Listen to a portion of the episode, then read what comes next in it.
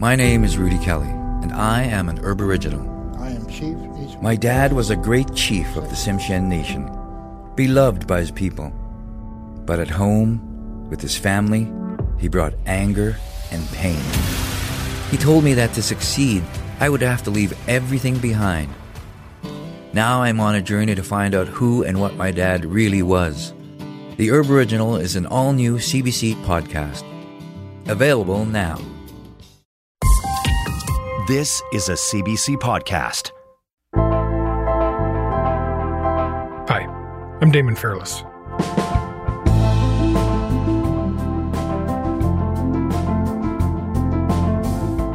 In 2018, under bombardment in Syria, a two year old boy named Salmaan disappeared along with his mother. At the time, the Islamic State, also known as ISIS or IS, was on the brink of defeat. For years, they had led a brutal campaign across Syria and Iraq, killing and abducting thousands of people. After the war against ISIS was won, many of the wives and children of its fighters were placed in prison camps in northeast Syria. Thousands of kids from countries all over the world were brought to the region by their parents and now have no way back home. My colleague Poonam Taneja is an investigative journalist with BBC News, and she traveled to Syria to see what became of Salmaan. She and I were part of a larger team that made a series called Bloodlines. It's a co production between CBC Podcasts and BBC Sounds. So today, the story behind Poonam's dangerous journey to find out what happened to Salmaan and the fate of thousands of children left behind in the Syrian desert.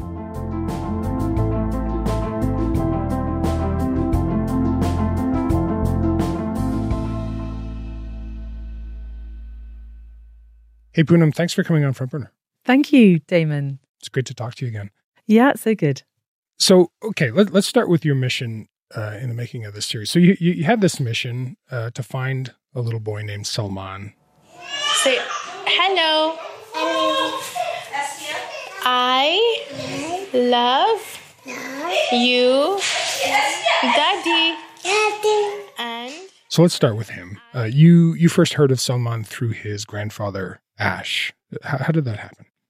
So that happened back in 2019, and this was during the last days of the war against IS, when IS militants were making their last stand in this little village in northeast Syria called Baghouz. Mm-hmm. And Ash had recently lost contact with his grandson and his daughter in law, Salmaan's mother, his Canadian daughter in law.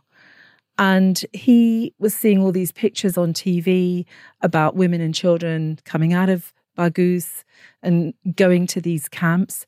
And he was convinced that his grandson and his daughter in law may be, you know, amongst those people. And so I think it was really desperation that, that brought him to me on his part, certainly. Right, and and and we should just point out too that that so Ash's son, uh, a guy named Haroon, had gone to Syria. He ended up fighting for IS, and then married this Canadian woman named Aisha, who you really didn't know anything about at the outset, right? I knew so so little about her, pretty much nothing. In fact, um, I wasn't even sure if Aisha was her real name. Um, all I knew is that she was Canadian. We had um, a region that we believed that she was from. We had a surname that Ash had given us, but this person was a ghost online. We knew absolutely nothing else about her. Finding Salmaan was was really only just a part of what you wanted to cover. It he was he was one of these you know tens of thousands of kids over there, and that's really what I think was was driving you was was this larger story. So why was telling the story of the kids in these camps so important to you? Yeah, so I only realized about the kids in the camps when I started looking into Salmaan back in 2019, because IS was this black hole to a certain extent. And we'd heard so much about these foreigners who'd travel from everywhere in the world to live under there. But then it, it went quiet.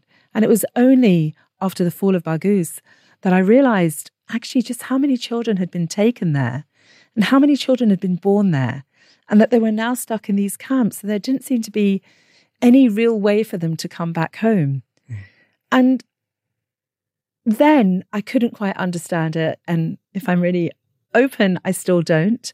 Mm. The fact that these children who were recognized by governments as being the innocent victims of war were left to languish in places that no children should have to live, I think to me never really made sense. And I couldn't quite understand why they were still there. It, it really, it just seemed so inhumane.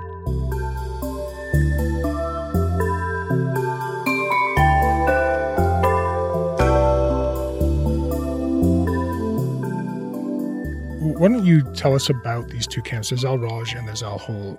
They're, they're, the conditions there are really, I mean, they're really, they're really quite stunning. You had been there before on a reporting trip, and you know, I really only came to understand it because of your reporting. Maybe you can explain for listeners what they're like. So there are two sprawling camps in the middle of the Syrian desert. Uh, Al Hol is the larger camp and the more dangerous one. Uh, these are both tent cities. Uh, Al Hol is about fifty thousand people living uh, in the in the camp, and they're dangerous. There are women who are living there who remain loyal to IS. Killings take place. People used to be smuggled out, weapons smuggled in. It, there were there was a lack of healthcare, certainly very little education, and these children were, were being left to live in these tents. Al Roj was the smaller, slightly more organized camp, and that is the one where we spent most of our time. Um, but again, there are about 3,000 women and children living there. Kids had not gone to school. They were, some had injuries that were very visible, um, missing limbs, uh, shrapnel injuries, and of course, all the injuries that we couldn't see. Um, but just miserable places. It's it's also I think worth pointing out too that I mean when you talk about dangerous camps like there there were a few instances of, of children being killed in the camps right this isn't just they, they're not just suffering from trauma from the war before they got there but these camps themselves present a a, a significant danger to them yeah absolutely uh, a few weeks before we even traveled to Syria for the series uh, there were two children who'd been beheaded in Al Hol um, it's brutal. So maybe you can explain how these kids, like we're talking tens of thousands of kids, how did they end up in these camps? So when IS was defeated in Baghouz, that village um, on the edge of the Euphrates, they were then taken to what used to be um, camps for internally displaced people. But then started filling with the families of suspected IS militants. And that is where they were taken. They were supposed to be holding camps, but of course turned into something a bit more permanent. It's now been almost five years since many of them were there. And they were taken there while I suppose the international community tried to figure out what to do with them, really. Mm. Yeah, and I think it's just if it's not clear already, a lot of these kids are children from you know foreign nationals who, who went to Syria, went over to the region to live under IS. So these are kids from you know all over the world who ostensibly are citizens of you know nations across the globe, right? Yeah, that's right. So Canada, Australia, Trinidad, Britain, you know, France, and Germany, everywhere, and uh, and you, I'd always see that when I'd be in the camps. So it really was an international community. And I think it really showed and illustrated really clearly for me just how far reaching IS was in, in sort of seducing people to join its or live under its caliphate. Well, let's talk about that reach because the kind of long term plan that IS had with these kids, either the kids brought in or born under the caliphate. And I know you're not a, a fan of the term cubs of the caliphate. I know it kind of uh, is is reiterating IS propaganda, but the reason I mention is that it does articulate a, a, way of thinking about these kids that I think is important to for people to understand. So maybe you can talk about what what that that long term plan for these kids was for IS. So originally, I think IS were trying to state build in in their kind of worldview. So the the emphasis was on family. It was on. It just wasn't on attracting foreign fighters. It was also in attracting women, so that they could produce children, produce, and these children were supposed to be the next generation. These children were supposed to ensure the survival of Islamic State group they were indoctrinated, brainwashed in in ways that I don't think we've ever seen before on on that scale from a very very young age indoctrinated into IS's worldview, its ideology. They were trained to fight. They were forced onto the battlefield in some cases. It was horrific.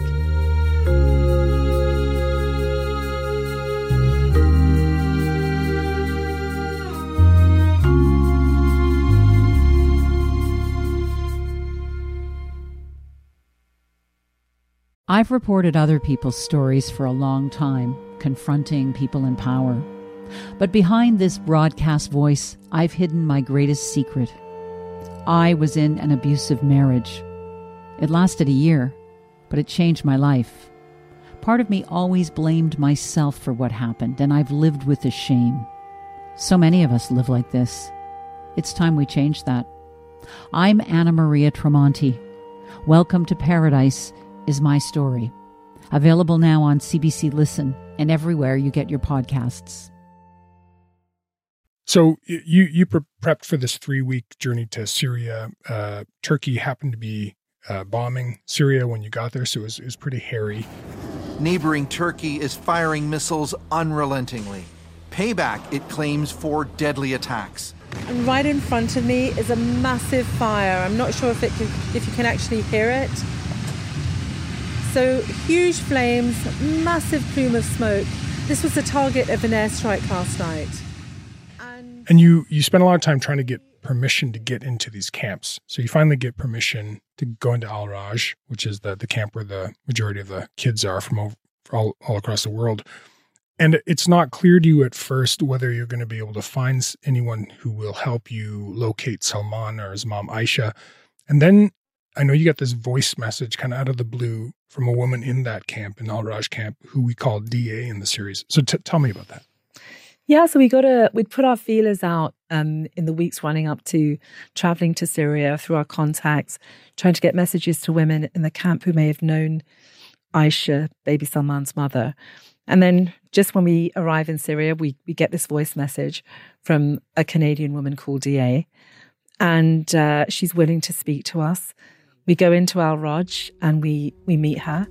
We've been looking for you. I've been looking for you. I've heard so much about you and Really? Uh-huh. and she's incredibly helpful. She knew Aisha, she knew Salmaan. Yeah, we met in we met back in Raqqa. You met in Raqqa. Yeah, yeah, yeah, yeah. She had two kids. She had Salmaan and she had another daughter. She had a daughter. Yeah, she had a daughter. A Salmaan and a daughter. Yeah, she was really small last time I seen. She gave us information about them both. But more than that, she introduced us to other women who were able to give us more information, particularly about where they were last seen and what may have happened to them and the, the location where they were last known to be. So DA ends up helping you uh, kind of get a beat on where Aisha and Salmaan were. But at this point, w- we could have done a whole series on DA. We could probably spend a whole hour talking about her, and we won't. But we spent many hours talking about we did, yeah. So, so maybe just for, for listeners, to, you know, who is DA? Well, when we met DA, she was uh, another Canadian woman who had traveled to live under IS. Um, now, while she was really helpful about giving us information about Aisha, she was fairly cagey about her own life, uh, specifically about her husband or Right. her ex husband. Her ex husband was British and he was w- part of a terror cell known as the IS Beatles. Right. And this was the, the worst of the worst when it came to IS. This was the, the terror cell that beheaded Western aid workers, journalists on camera.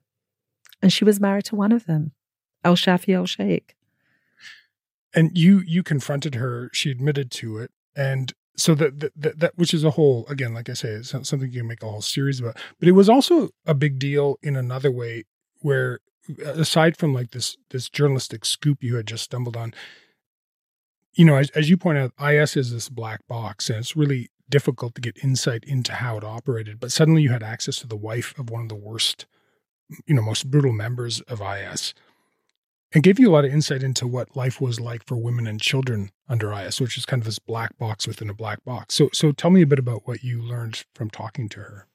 I think there were there were a whole range of things. I think first of all, just in terms of the social aspect, kind of the the IS shaped society. She was in a polygamous relationship. Uh, we knew that men had all the power uh, in that society, but also just simply the way she was seemed to have a bit of a posh lifestyle, is how we we say it, and she gave quite a bit of information about that as well. But I think it was also simply the kind of her trajectory through her life under IS, which she made it sound almost normal. You know, she had these um, she had these sleepovers and these trips to the restaurant, but at the same time, you know, IS in Raqqa, the de facto capital, there were executions carrying on, and it was it was kind of interesting to sort of tease that out of her. How did you sort of marry those two elements of living under IS?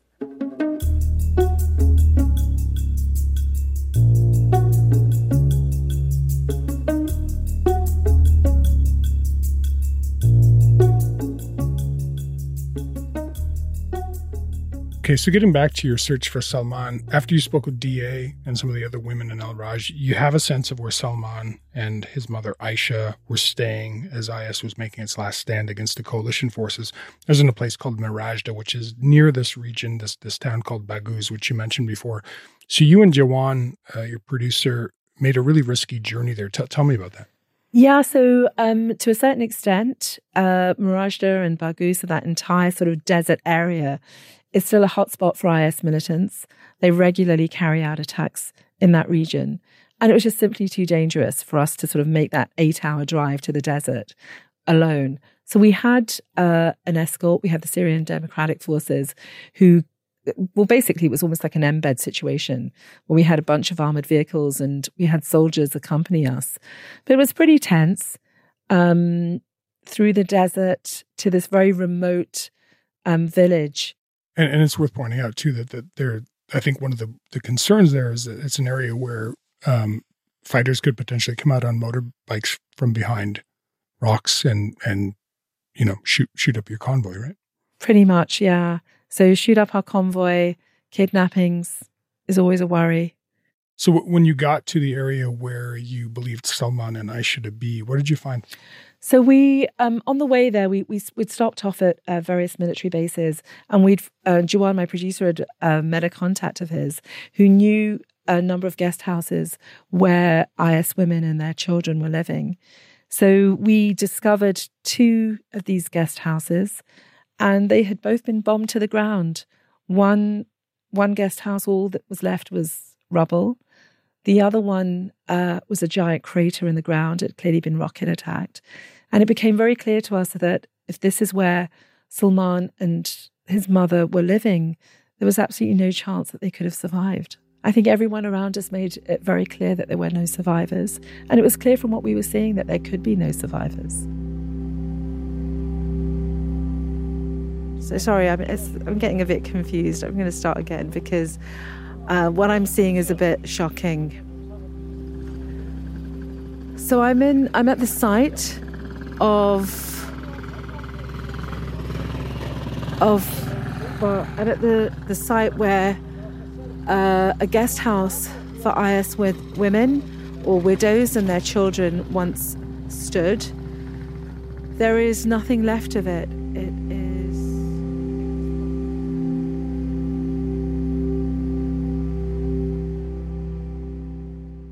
So when you went back to London and you had to break this to, to Ash, uh, that his grandson almost certainly didn't survive. What, what was that like? It was tough. Uh, I think when we or when I started the search, realistically, I knew that I'd probably never be able to find Salmaan. But I think, and I understood, I think what Ash needed was information. And I thought that that could be what I could provide him with. So you can see the crater. The crater's massive, isn't it? Hmm. I think you can see the scale that really nobody could have survived. Yeah, definitely not. It wasn't certainty, but I think it was quite quite a bit. It was information. I walked him through the process um, in the hope that actually that would allow him to find some peace. I know it's not the news that you were hoping for. It's not in our control, is it? Nothing was ever in our control.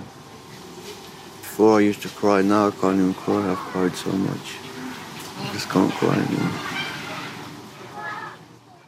So, what really stood out to me during this whole thing was how affected you were by the kids. So, there, there's a moment early on in the in this series, in the second episode, where you and Jawan come across a cemetery outside of Hol, and it's it's uh, devastating.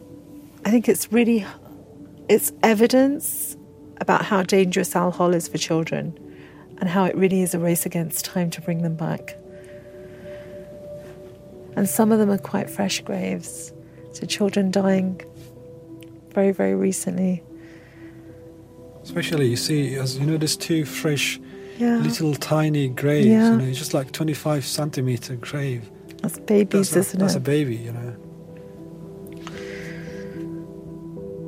Yeah. But the episode that really stands out for me was the second last episode of the series, where you spoke with a, a number of kids who survived the war under IS and then they're stuck in these camps. And you got these really uh, remarkable interviews with some of the kids who were detained there. So, so tell me about that. So that was, um, I think that was the hardest part. So we managed to speak to uh, a whole bunch of children with their mother's consent, uh, ranging from sort of the ages of 13, 14 to 20. And I think that what stands out for me really was, was sort of the kind of, I always say it's small dreams and big dreams mixed with despair.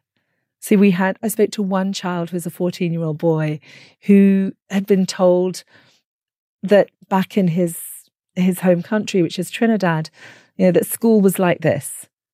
But his greatest fear living in the camp was that he would be separated from his mother and taken to a detention center. You know, another girl told me that she pretty much didn't leave her tent because it was just a stark reminder of what was outside. You know, the guards, the razor wire. You know, she wanted to be a teacher. She pretty much knew that there was no chance of that. You know, she felt abandoned. And then, of course, we have this incredible um, boy, Sule, who is a very talented footballer, who had been taken there by his his mother and stepfather. My mom, she every time she speaks to me, she always apologizes to me. You know, she's like, "I'm sorry, I ruined your life. I brought you here to Syria."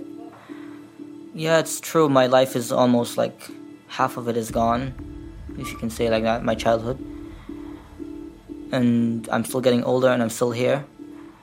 It annoys me sometimes, but I forgive my mom for everything, every whatever she did. You know, she didn't know. And he was terrified of where that he would end up in a an adult men's prison with battle hardened fighters. But it was just the sense that all of these children were sort of clinging to some kind of hope. And yet I certainly couldn't provide any hope for them. And it was, I think, what really hit me was a sense of despair. The fact that they were just going through day to day, knowing that, or feeling that they'd been abandoned, um, abandoned and forgotten. We call that episode The Forgotten Children. And I think that was tough. It's been just over a year now since you were there. We put out this series. Has anything changed for these kids? Are they still in that state? So most of them are in that state. They're still in the camps, they're still in the detention centers. Nothing has really changed for them. Um, and that is quite difficult. Ray Poonam, thanks so much for, for talking with me. It's great to talk to you again. Thank you.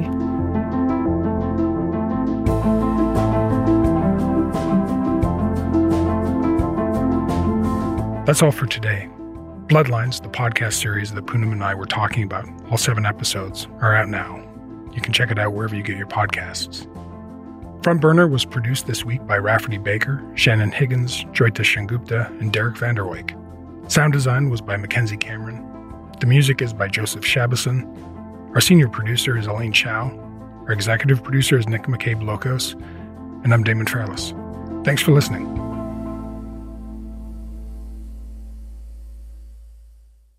For more CBC podcasts, go to cbc.ca slash podcasts.